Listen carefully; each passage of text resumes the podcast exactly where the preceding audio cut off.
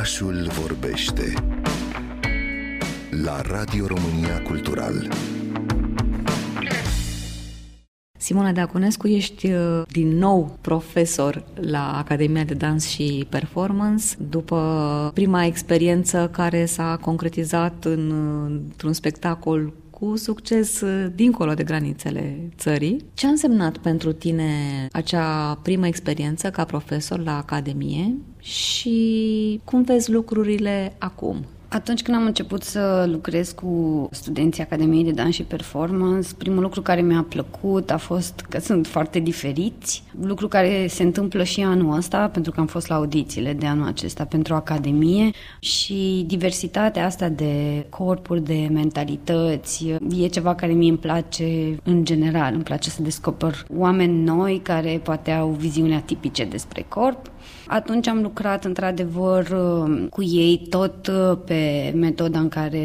voi lucra și anul viitor,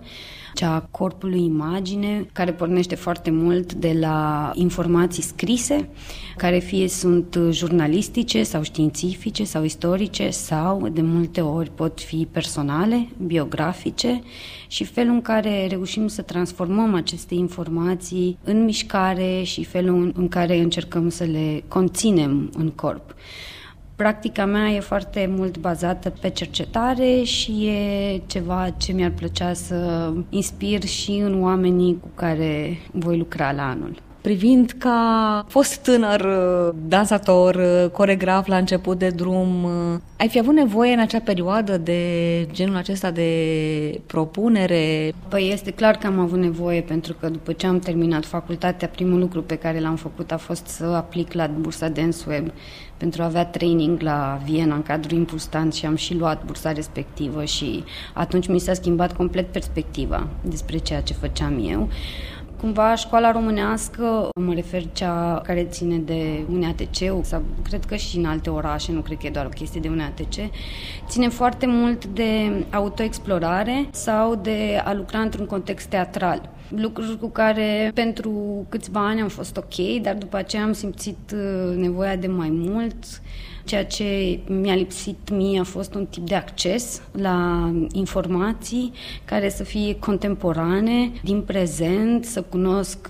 coregrafi și să studiez coregrafi și metode de lucru, discursuri prezente, discursuri contemporane, poate unele dintre ele radicale, pentru că genul ăsta de cunoștințe pot să-și genereze și ție un tip de discurs la rândul tău și pot să-ți conștientizezi propriul tău traseu în viață ca artist, dacă știi cât mai multe lucruri. Și asta e mișto ce se întâmplă aici, pentru că studenții au acces la tipul ăsta de informații și într-un final va ține de ei să-și aleagă o metodă, două, trei, care empatizează cu ei și cu care vor să meargă mai departe. Tu nu doar predai, ci și lucrezi în calitate de coregraf și ai în pregătire în câteva zile o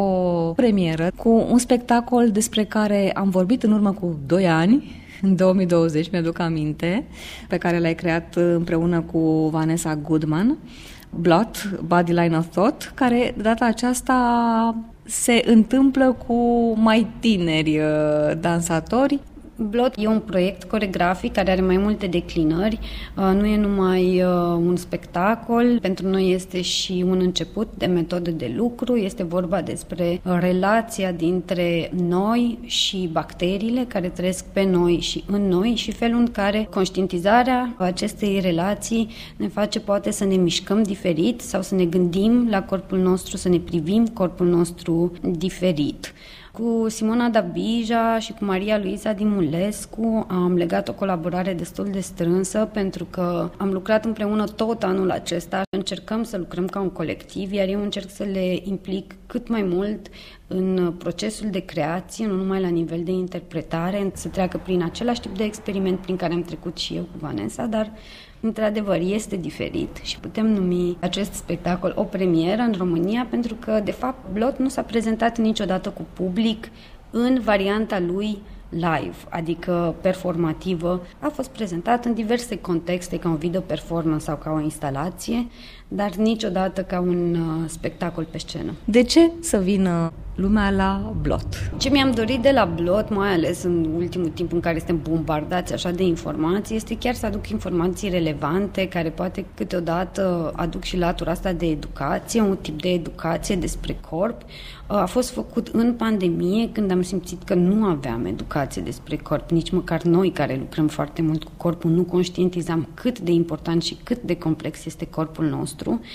Prin contextul pe care îl prezintă, textele pe care le-am introdus, tipul de experiment care este produs, Blood asta face, te învață lucruri despre corpul tău și nu trebuie neapărat să fii, nu știu ce, mare practician al mișcării sau foarte obișnuit cu astfel de lucruri. Chiar mi-am dorit să fie un spectacol pe care să-l înțeleagă toată lumea. Și de aceea am și decis să-l fac în română și asta a fost un mic challenge, dar am trecut peste. Inițiat în 2020, Blood, spectacolul cu distribuție românească formată din Simona Dabija și Maria Luisa Dimulescu, are premiera sâmbătă 29 octombrie de la ora 19:30